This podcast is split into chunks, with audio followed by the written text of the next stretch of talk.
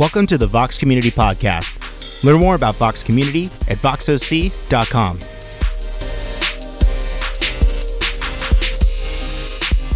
Join us at 10 a.m. on Sundays at voxoc.com slash live and at the Eldorado Performing Arts Center.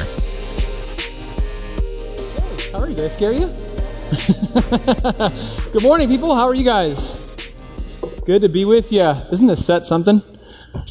Izzy was saying, yeah, like uh, just feel at home. If you guys want something from the fridge, just come on up here and get it. Happy to serve you that way. Uh, yeah, welcome home. Uh, so, welcome to Vox. Uh, if it's your first time or if you've been with us for a little bit, let me just kind of introduce myself and a little bit about the community. My name is Ronnie. I'm one of the teaching pastors here. Um, we have a, a, team of people who teach. You'll hear a little bit more about that. Uh, but for us, when we gather, really the focal point of why we gather is to gather, gather around the Eucharist. Uh, this idea came uh, from a collective idea about how the church should gather and what unites us all together. Uh, come from different backgrounds and, and differences in thinking, the Eucharist is the thing that levels the playing field. It brings us all to one place and says that we're all here at the table with Jesus. We all have access to it. Um, and so we practice open communion. You don't have to do anything to, to be able to receive communion. There's not some class that you have to take after service for three weeks uh, to grant you permission that you get to do, to do it. Um, and the only stipulation for communion would be that if you think that you deserve it, then you probably shouldn't take it. Um, but this is a chance for us to gather together around that common experience. Um, second thing, and here's some of the stuff about us, is that uh, we want to invite you into this journey that we've been on to do uh, church a little bit differently, um, to think a little bit differently. And so you'll notice that in worship, there isn't any sort of coercion. We're not going to tell you how to worship. Whatever tradition you come from, feel free to express that here. Um, if you are a stand and raise your hand and sing kind of person, do it. If you're a sit and you want to sit, then do that too. There's no uh, coercion for anything.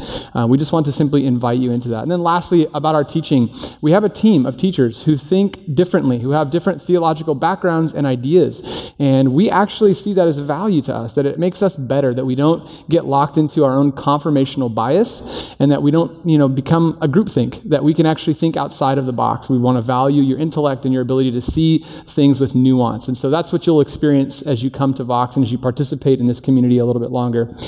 Uh, a couple things. Um, we have some questions that come in. This is another part of uh, our community is that we ask questions because we think that any honest journey probably begins with asking some deep questions. And uh, for us, we don't have answers. So we don't call it Q&A. We call it Q&R, which is our response. So we will try to give our best response to the questions that you have, um, hoping that you can uh, have some maybe some more insight and then you can navigate those things on your own. So uh, today's message actually is born out of some of these, uh, these questions that are going to help shape sort of the conversation this morning. So uh, this first question says, Praise hands galore for the return of Tim today and his most interesting, relatable, and important message. This is from last weekend. Tim Muehlhoff was here. If you missed it, um, you can go onto the podcast and you can listen to that. I was raised with the understanding of spiritual warfare and came from a house who was no stranger to the topic of casting out demons. Very scary for a child. Yes. Uh, but as an adult, now it's hard to navigate what's true and what's not. Certainly, yes, the devil and his stronghold is quite real and quite prevalent to an American church who mostly turn a blind eye. Anyway, thanks for not shying away from such topics. Uh, um, uh, there was not really a question per se, I guess, in it. Um, maybe just a little bit of a response to that. Um, this is a tough one for me because I don't quite know how to map spiritual warfare onto my personal life and my social construct. Um, I know that spiritual warfare is a thing that is talked about in Scripture. I believe it's real. I, for one, don't know how to process that. And that's just me being honest with you. I'm not going to give you some pat answer and sort of kind of come up with something because I feel like I need to give you an answer. I, f- I feel like I can just be honest and tell you, I don't know. I don't know how to deal with sp- spiritual warfare. Um, I'm not the guy who believes the devil's around every corner. Um, I don't think that he's like, when I get a flat tire or my car breaks down, like Satan was like, ha, ha, gotcha. Like that's not, that's not me. Um, so I would say I'm probably less sensitive to that, some, some of that stuff. And so I, I personally have a hard time. And so for, for that, you probably won't hear me teach a lot about spiritual spiritual warfare. Now, Tim, on the other hand, has some different experiences with that, and, and so that's certainly okay. And again, that kind of speaks to um, our teaching uh, staff that we we just want to hold all of that loosely and say like there's different opinions, there's different thoughts and experiences on both sides. That it's not one way. Um, and so to that, I don't I don't know. I don't know how to answer some of those questions about spiritual warfare. I believe that they're there, believe it's real. I don't know how to map it onto my context. So I'm probably not the best person to ask that question to. All right, next one. Next one. Uh, Tim refers back to many theologians in his sermon about spiritual battle. How do we assess the value or accuracy of a theologian? Another great question. Um, and this, again, comes back to sort of how we hold um, our journey and our faith as a community. Uh, the first thing is, uh, I guess, theologians, there's lots of different theologians. And, and when you look at different um, doctrinal issues throughout Scripture, um, you will find very intelligent, very bright, Jesus loving people who feel very differently about different topics. So, if we narrow down these things to who's right and who's wrong, who's in or who's out, it really misses sort of the nuance behind what's actually being said. And so, for that reason, um, we just kind of hold it all loosely. Again, I'm saying this, and I know this is maybe scary for some people who grew up in a tradition about you know being very right and having everything centered and, and everything needs to be put in place. And I know that um, that's something that makes us feel safe. But you know, the truth is, is how do you answer something when you've got both people on both sides who love Jesus and think differently about something? Um, that's hard hard. So, when it comes to how do we know what a theologian says and how do we know what's right and how do we test the validity, I think a little bit is that is just going, okay, what do I, as I navigate these thoughts in my head, what do I feel or what do I, what am I drawn to and, and what sort of uh, exercises are you putting into um, investigating those questions is an important part of it, right? Um, so uh, for that question, it, you know, there's consensus in some things. Um, we look at different people, and when the consensus is that this is probably what happened, we kind of go with that. And we go, yeah, that's what everyone has said. But again, we're acting off information that we have currently. Um, that changes over time, right? I mean, at one point, people thought the world was flat.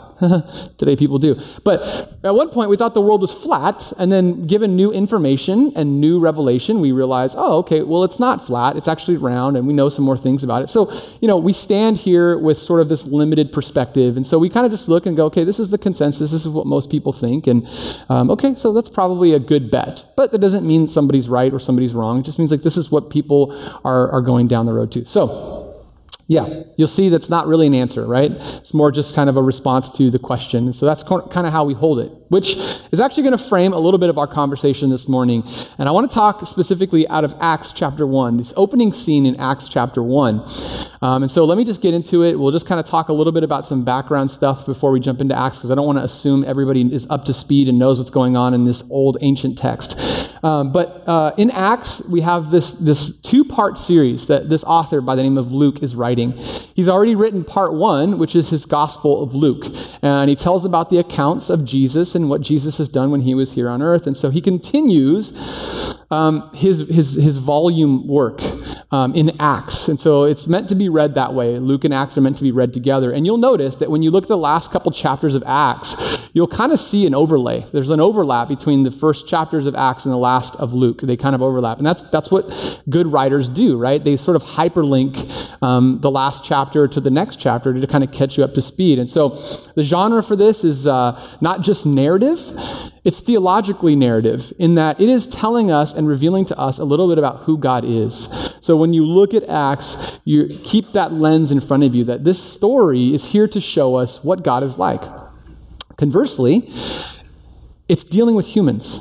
It's dealing with people. And so the Bible is wonderful at holding up a mirror to our humanity and showing us that we're very much alike, that we, that we think alike, that we have a lot of the same tendencies, and we are wired a lot of the same ways. And so even thousands of years ago, uh, as you'll see this morning, we still have a lot of the same hangups and holdups and thoughts about um, our kingdom and about our lives. And this is what we see from the, the book of Acts. So I'm going to just jump right in. This is going to be part two, right, of, of, of Luke. This is Acts. So you can look at it as part two.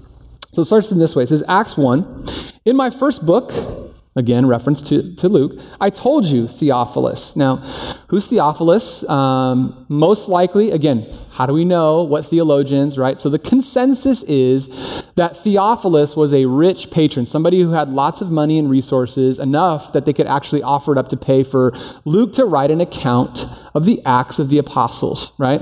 Uh, but there's the other side of it. So here's another side of it, right? So I give you one perspective. Here's another perspective. The name Theophilus actually means the lover of God. And so some theologians say that this actually could be representative of anybody or a collective community of people who want to follow Jesus. Right? So Luke is writing to these, these people or to Theophilus. He's giving this account about everything Jesus began to do and teach until the day he was taken up to heaven after giving his chosen apostles further instructions through the Holy Spirit. So you see, right? That's that's the hyperlink. He's like, remember the first chapter of the book I wrote? I told you about the things that Jesus did. And then he then he ends his with, you know, the death, burial, and resurrection of Jesus. So he goes, now there's further instructions that's coming. Um, so he says, during the 40 days after he suffered and died, he appeared to the apostles from time to time, and he proved to them in many ways that he was actually alive. Now, this is interesting, right? Because um, after his death, burial, and resurrection, he's with the disciples in some form. He's with them, they see him, they interact with him, and he's teaching them. Remember, Luke was talking about the acts of God, acts of Jesus and what he was doing, the things that he was teaching. Now we're transitioning into this book of Acts where we're going to see what the Holy Spirit, through Jesus' leading, teaches the disciples and how they live out this faith journey. So during the 40 days after, he appeared to the apostles from time to time, proved to them in many ways that he was actually alive. And then he talked to them about the kingdom of God. Now, this is perhaps one of the most important aspects in all of the scriptures is what is this kingdom of God? If you've read scripture or if you sat in any mm, you know, messages or teaching, you've no doubt heard this idea of a kingdom of God. This is important. I'll just give you a brief kind of synopsis. Uh, these people understood kingdoms very, very, very clearly because of the culture and the time in which they, they live. And, you know, we have kingdoms today. We don't call them that. Um, we call them nations or whatever, but they become kingdoms. And essentially, what a kingdom is, is where what you want done gets done, right? So you have your own mini kingdom, which is where the things that are in your possession, the things that you own, your own personal self, that's your kingdom. Well, God also has a kingdom, and this is what Jesus has been ushering in. You remember Jesus' first words in Matthew chapter 5 when he starts his, his ministry. He says, Repent, for the kingdom of heaven is at hand. What he's saying is, there's a new way of living. So think differently about the way you live your life because I present something new to you. That's, that's essentially what he's saying in a nutshell. There's a new way of thinking about life. So in, in verse 4, once, when he was eating with them, he commanded them, Do not leave Jerusalem until the Father sends you the gift he promised, as I told you before. Again, hyperlinking. You remember the story. You know, they would have understood. Remember the story. I told you that something was coming, that a spirit was coming for you. John baptized with water, but in just a few days you will be baptized with the Holy Spirit. So, when the apostles were with Jesus, they kept asking him. They just had class, 40 day class, right? Teaching about all these things that are coming. And then they sat with them, and here's their question Lord, has the time come for you to free Israel and restore our kingdom? Now, keep in mind, Luke is writing this decades after the events have happened, okay? Is important to know that this isn't happening in real time, that as Luke is writing down and reflecting, he's giving an account, he's thinking backwards. And so you think about the way that you look at life and the trajectory of things, right? You can think back and go, yeah, I remember I had this thought about something, and then now, you know, 10 years later, I realized I was wrong and I didn't, I didn't understand it. And so Luke is trying to show his readers there was this, this preoccupation about Israel, the nation, um, now they weren't fault, they weren't at fault for thinking this because this goes back to prophetic language. In Isaiah, there's lots of language about Israel becoming this light to the world, um, and so they were constantly being uh, conquered and pushed out in exile and then brought back. You'll remember this happens over and over again to Israel as a nation, and now they're at a place where they're under Roman occupation and their, their religious system is not the way they want it to be. It's not the way they believe the kingdom should be. And so they keep asking, okay, you're the king. You know, you've risen again. You're the king. So when is, when is the nation of Israel going to come back? And this is something that Luke talks about over and over again. You remember on the road to Emmaus, there's some people walking, and Jesus appears to them, and they don't know it's Jesus. And, he, and, and, they're like bummed out. And Jesus is like, Why are you bummed out? And they're like, Well, because, you know, the king, he, he, he died and rose again, and he said he was gonna, he's gonna liberate Israel from, from Rome, and it hasn't happened yet. And they missed that it was actually Jesus there. And it wasn't the way that they, they understood it. They understood the nation to be this nationalistic, um, uh, political kingdom. And Jesus was bringing something different, something more subversive. And so in verse 7, he replied, The Father alone has authority to set those dates and times, and they are not for you to know. Typical Jesus answer, right? You ask a straightforward question, you get sort of a non answer, a kind of a, a, dodge a little bit. The Father alone has the authority to set dates and times, and they're not for you to know, but you will receive power when the Holy Spirit comes upon you, and you will be my witnesses, telling people about me everywhere in Jerusalem, throughout Judea, and in Samaria, and to the ends of the earth. That last little part, Jerusalem, uh, Judea, and Samaria to the ends of the earth, is sort of um, uh, Luke's way of telling you what the order of the story is going to go. That you're going to see this movement of people uh, travel from this one location out. And so, uh, this story, again, is not only what uh, God is like, but it's also what we are like. And this disciples who wanted certainty who wanted to know when the kingdom was going to come. I need to know. I have to have answers. Is this going to happen yet? Is it going to happen now? They wanted certainty because certainty comes with a level of safety and security, right? And then so what Jesus gives them is not certainty, he gives them clarity. It's a subtle, nuanced difference, but it's important that you catch on to it. Instead of giving them certainty, he gives them clarity. So that's what we're going to kind of talk about this morning. So, um, several years ago, uh, my life took some pretty dramatic uh, turns. And I've shared a little bit of my story and my wife's journey uh, in that. But uh, long story short, I, have been in ministry for almost 13, 14 years and in primarily uh, in megachurch settings and uh, had a specific tradition that I was brought up in and a way of understanding scripture and text and the faith and everything was a certain particular way. Um, and then all of a sudden, something entered into our marriage and into our life that, that literally catapulted us into a, a, new, a new world, a new way of thinking, a new paradigm. And uh, it was scary. It was terrifying because everything that I was so certain of was rocked. You know, my marriage, you know, it's like you're a pastor at a church, your marriage is supposed to be everything, right? Like you got to keep your marriage together, and this is a symbol of God and the church, and if you can't keep it together, then oh my gosh. You know, all of that stuff was disrupted. My profession, my calling, whatever that means. I don't know what that means, but people say that a lot in ministry, your calling, right? And and that got like, what what what am I supposed to do now with this? This thing. It's like the world doesn't operate the way that I assumed that it did my faith, my belief system. I mean, try working on a church and not really believing if God even exists. That's a fun one, right? You're having to toe the line about these things, and you're like, I don't even know if I'm even sure of any of this stuff. That's a difficult journey to be on while you're working and, and you're tied to it monetarily, right? You've, you've got to do something here. And so that was a tough journey for us. My, my purpose what am I here to do? I'm a teacher. Okay, well, what does that mean? What am I supposed to be doing? What am I even teaching? Is what do I believe what I'm teaching? Certainty can become a dangerous thing in a person's life because what it does is it slowly removes any and all mystery and, quite frankly, faith from the picture. See, the tradition here uh, in Scripture that we see was built on mystery and faith. And faith is not just this word of like blind belief system. It, this actually comes from this word, this idea of trust.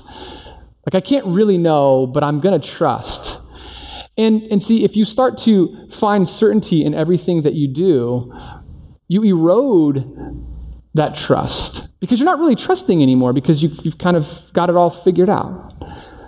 You know, certainty um, becomes a dangerous thing when you can get God down to five simple points. Because then you have to ask yourself do you really have God at all? If you have a God that you can control, a God that you can really lay out and mark and go, this is what he's like, do you really then have God at all? Certainty then becomes a way of sort of controlling God and controlling your life and maybe even controlling others. Certainty, it leads me to believe that I can control and predict what happens, right? For those of us who are parents, how brutal of a realization is that? Right? That you think that you can control everything and life just goes, ha, you can't control anything. It scares me when I don't feel certain about something that I believe. Because, gosh, I have to have proof because I have to be right. Because I've put my foundation on this, right? I'm putting my trust in this understanding of the way that things work. You see how the, it, the trust moves from the understanding of the way things work versus going, okay, this is much bigger than I can really fully grasp. And so certainty has a danger to it. Let's look at the disciples now. As we're looking at this book of Acts, let's look at them to gain a better picture uh, into what we are like, because they act in some ways the same way that we do, and we reflect a little bit of the way that they, they act. And so remember, um, our tradition stems from this group of people, this disenfranchised, suspect, messianic group of Jews who were drinking the Kool Aid of this Jesus guy. There were lots of different sects of, of, of, religion in this time, right? So you've got these ascetics, people who went into the desert and literally gave up everything. They, they didn't, they didn't want to spend time with money or clothes or any of this other stuff that people they thought was frivolous, and so they lived out in the desert and they tried to remain pure. You remember John the Baptist. John the Baptist was an ascetic.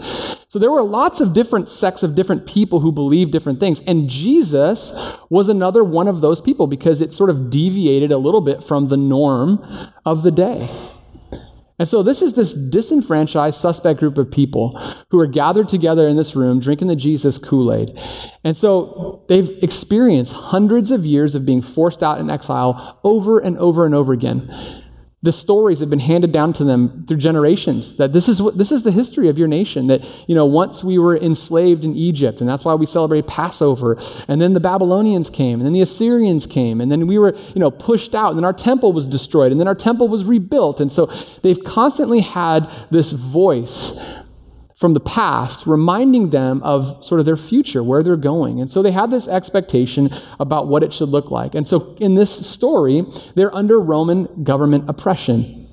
They're not free to practice their national religion. They're not free to be the nation that they believed that they were called to be. Rome was sort of the thing in the way. Now, obviously, there were the purists, and then there was the other ones who were in cahoots with Rome. Uh, but for the purists, they were like, this isn't what we want.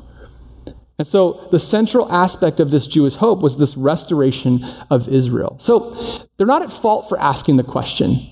When you read the story in Acts and they sit with Jesus, and I know I made light of it that they had this class, and then the first thing they asked Jesus is what they're not at fault for asking that. That sort of was their expectation, but Jesus is constantly reminding them through his actions, through his words, through his deeds. Listen, this isn't the kingdom that you think it's going to be. It's not going to look that way. But they kept wanting the restoration of Israel. They wanted to bring the exiles back. They wanted to restore the house of David. They wanted to restore the temple because this was their place of worship. So it was a very, very important thing for them. So it says this in verse 6. So when the apostles were with Jesus, they kept asking, Lord, when is the timing coming for you to free Israel and restore the kingdom? So you see the preoccupation with certainty. We need to know. We need to know when this is happening. We can spend our lives trying to secure our own kingdoms, right? Look at, look at today. Just look at the culture today. Like we, we can spend endless amounts of money and time and energy trying to secure and be certain about our kingdoms, the things in which we have control of. What we want to get done gets done, right? We can build your empire. You can conquer everything that stands in your way. This is sort of the culture we live in, and this is the culture that they lived in. So we're not so different, even separated by several thousands of years. They understood kingdoms, they understood this, and so this is what they were asking. So we have to ask some questions about that. if you can control your kingdom, and then you can be certain about the foundations that you stand on, what happens? What happens to your trust? What happens to the bigger narrative, the picture that Jesus was talking to them about? You remember there were some religious people called Pharisees. And Jesus had been teaching about this kingdom of heaven that was coming, that was at hand. And the word at hand means is here. So he's saying the kingdom of heaven is here. And they go, Where is it? Where's this kingdom? What are you talking about? And he's like, You're looking at it. And he, he sort of like makes a joke to them. He's like, it's not behind the tree, it's not under a rock. No, it's right here in front of you. You're seeing it right now. And what he was referencing was look at the things I'm doing. Look at the way the power structure I, have usurped. I taught a whole message in the Sermon on the Mount where I showed you that the kingdom was upside down, not the way that you thought of it where it's the people who are marginalized, the people who are poor, the people who are pushed aside, those are the ones who have power in the kingdom of God. Those are the ones who find the kingdom of God. So it was this, this paradigm shift for many people that they didn't understand. Today, we find certainty in lots of things, right? We find certainty about our kids. Um, I don't know if you've heard the, the phrase helicopter parents. You familiar with this? Helicopter parents comes from this idea that you sort of hover over your kids constantly and, and you're always watching over everything that they do. Um, it became so much of a problem. I remember this was like a few years ago. Helicopter kids, helicopter parents became so much of a problem that school admissions offices had to stop, start banning parents from coming to their, their admissions processes. It's crazy, right? Because, you know, here's an 18, 19 year old student that a parent has to do everything for. It's like, whoa, this is crazy. Now there's a new term. Have you heard of this one? The snowplow parent. Familiar with this? The snowplow parent. The snowplow parent is the one who goes before their kids and removes all the obstacles from in their way. So they don't ever have to experience tough things, right? And, and really, what that boils down to is I, I, certainty, right? I have to have control. I want to make sure that my kids, and I, I understand where it comes from. It's not a bad place. You want the best for your kids. I get that. But it can be dangerous because it robs children of the ability to learn and to experience life. Certainty about health, right? There's a huge industry built and geared towards helping us live longer, which is really funny when you think about it, right? How can you really make yourself live longer? I mean, no one knows when you're going to die or how long you're going to live. Now, I'm not saying that the health industry is bad, and I'm, I'm all for being healthy. I think that's an important thing. We should take care of ourselves because we're image bearers, right? Um, and so there's, a, there's an obligation to take care of ourselves. But it can get crazy when we become preoccupied with it. Because what happens when something out of your control enters into your healthy lifestyle? What then? If control and certainty is built around the things that you can do and control, and that goes away, like let's say cancer, well, then what, what happens? Now your assumptions are being challenged. Now your faith is being challenged. Now you're having to ask some deeper questions about what you fundamentally believe. Certainty about faith is another one, and this one is a scary one. To have certainty around what you believe to build assumptions around the things that you hold as right and wrong. Because, you know, what's crazy about right and wrong is if you're right, then you're inevitably saying that everybody else is wrong. And then that elevates you and puts you in a dangerous position, which is dangerous. You see, certainty has this thing about it, has this dark side that causes us to lose perspective. And certainty will always betray you at some point. Because the reality of life has a way of showing up and ruining the party. You think you have everything in control. You think you have it all figured out. You think that your set of assumptions and your rules and the way that things work is how it works until something happens in life and then it challenges all of that. And these are important parts for our journey. Some of us will run away from them. Some of us will, will bury them deep. Some of us will, will double down in our beliefs. This is another thing, right? Um, some people will just double down in their belief system and they'll make excuses and explanations about things to try to cover up um, this thing because it's scary. And I don't fault anybody for that because I know what that's like. It's a scary thing. Pete Enns um, has this uh, to say about certainty, and I, this is super poignant. So I'm going to read this slow so we hear this together. These are key moments of growth because we tend to create a mental fortress that keeps us in the safe religious space. Think about that. These moments that challenge our faith and our assumptions are important for growth because otherwise we find ourselves in this mental fortress that protects us from reality. It is upsetting to have to redraw our maps and change what we see as the anchor of our security. And if left to ourselves, we would never go there. So we build walls to prevent that from happening. Walls within which we preserve what makes us feel secure, where we are in control and God makes perfect sense to us. See, that's a, that's a dangerous place. Dangerous place to be.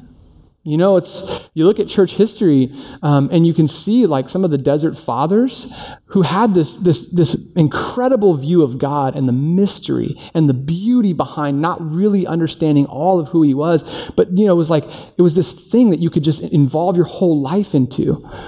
And then these reformations sort of came about, right? And then these reformations sort of pulled mystery away from it and just said, sort of, this is what it is, this is how you believe it, and here's the five points to get us there.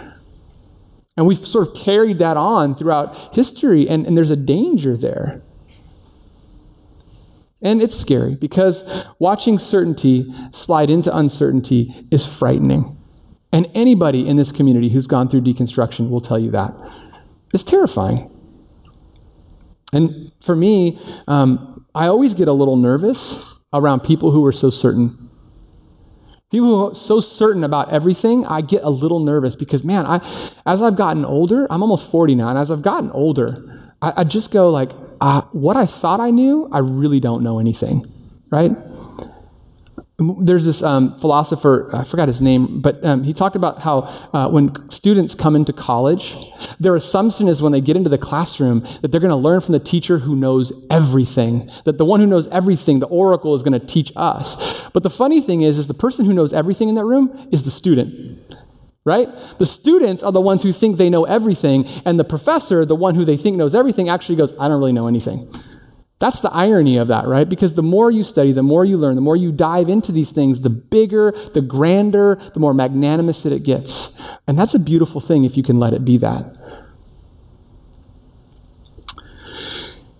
Instead of certainty for these, this, this group, this disenfranchised messianic group of Kool Aid drinking Jesus followers, instead of giving them certainty, he offers them something different. The Father, he goes this, he says this, the Father alone has the authority to set the dates and the times, and they are not for you to know. But you will receive the power when the Holy Spirit comes upon you, and you will be my witnesses, telling people about me everywhere in Jerusalem uh, and throughout Judea, Samaria, and to the ends of the earth. This, this begs a couple of questions from us that we have to look into. The first one is, what does Holy Spirit mean? Um, who is this, right? And so they knew because Luke had been telling them through the story. Um, Luke, the way that he uh, writes his, his gospel, he talks about the Holy Spirit's guiding and leading constantly. And so here he's referencing again that there's going to be a helper in all times, in all seasons that will be with you. And then he says, You will be my witness to the world. And so this is sort of the clarity, right? The certainty was when is the kingdom coming? And then the clarity that Jesus says is, no, you're going to be my witnesses to the world. Now, the tradition that I grew up in, when you say the word witness, that was always like you evangelizing people. So we're going to go witness. That we would do this, okay? Like we would go to like malls and places where people would gather, and we were going to go witness to them about who Jesus was. Anybody raised in a tradition like that, right? We're going to go door to door, we're going to witness to people, right? And what that meant, what that really like boiled down to was you're right about everything, and these people don't know anything, and you need to educate them and tell them why they're wrong. That's what witness, and I didn't know it at the time, but that's subtly what that's actually saying, right? We have the answer, you don't have the answer, you need to come and listen to me. Now, what's interesting is when you look at this word, the word is martus. It's where we get the word martyr from, right? This word does not mean what we think it means. It actually means that you will testify to the beauty of Jesus' kingdom. That doesn't mean that you go and do it by words necessarily. It means that whenever love and mercy and grace and generosity overcome the social construct that we're in that says that power and conquering and dominating and getting what you want is the thing, whenever that kingdom is subverted and Jesus is, is, is elevated, that is testifying to the kingdom of God. It's why we as a community work towards these things. Because we want to testify, we want to showcase to the world what the kingdom of God is like. It isn't about me telling you you're wrong. When Jesus said, Repent for the kingdom of heaven is at hand, he didn't say, Repent because you're all wrong and I'm right. He said, No, turn your understanding and the way that you look at the world and think differently now in light of me. There's a new way to rule in this world, there's a new way to live in this world. God's kingdom reflects the right side of our broken world. What do I mean by that? In our world, where the powerful are the ones who rule, in God's kingdom, it is the meek who inherit the earth. For those who are conquerors, we adore them. But in the kingdom of God, it's the peacemakers who are the sons and daughters of the kingdom of God. It's the poor in spirit it's those who literally look at themselves and they go, they have nothing. These are the ones who inherit the kingdom of God. This is the subversive nature of the gospel message that Jesus gives. And when we represent and when we stand with the poor and the marginalized and the weak, when we as a community and individuals give generously to help others, when we show radical and scandalous grace to those who don't deserve it, we then become a community that testifies to the kingdom of God. That's what it means to witness. You don't have to tell anybody who's right or wrong when you're testifying about the goodness and the beauty of Jesus' kingdom. People see it.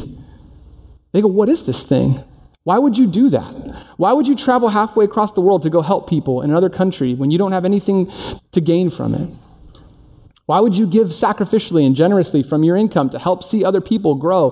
Why would you, why would you do that? And this isn't just humanism. This isn't just because it's the right thing to do. No, it's because it shows the beauty of who Jesus is. It invites us into something much bigger than our own kingdoms. Because that's really what it was for them. When is our little kingdom going to finally be established? That's what they were asking. Hey, when is this little tiny kingdom that we talked about, that we'd heard about from our ancestors, when is this kingdom going to get established? And what Jesus is going is, guys, guys, it's much bigger than that. There's something that's going to be, that's going to way outshine this little tiny mini kingdom that you're talking about. I've got something much bigger. It's a world that we can offer into a broken and dark place to say, there's another way. There's another way of living this thing out. And that clarity, paradoxically, gives us peace in the midst of certainty. Because see, we can get so wound up in our kingdoms and building our kingdoms and controlling. And then what Jesus reminds us is, is listen, you don't get certainty. You don't know what's going to happen tomorrow. You don't have control over the next day or the next minute. But what you can do what you must do is testify to the beauty of this kingdom. That is the, that is the right side of an upside down world. And who wouldn't want to be a part of that, right? We're a part of that. This is the tradition that we stand on. This is what was given to us, and so we get to live that out. It's confusing at times, it's hard, it's difficult, it's frustrating, it doesn't always make sense. But we hold it loosely trusting, in trust, that this is much bigger than us. It's much bigger than our small, little, mini kingdoms. We don't get certainty, we get clarity. And clarity brings peace. God, we thank you for today. Thank you for this morning. Um, pray that uh, we would be the type of community that could testify to the beauty of your kingdom that we could stand with others who are broken, that we can put aside our own assumptions, our own prejudice, our own need to be right, and we can stand with others to be empathetic, to be compassionate, to be loving, to be merciful, to maybe even just be quiet. Gosh, give us that power. You promised it. Your Holy Spirit is here. And while we don't fully understand it, we embrace that mystery. We embrace the unknown. We embraced the way that you uh, work in lives beyond our understanding.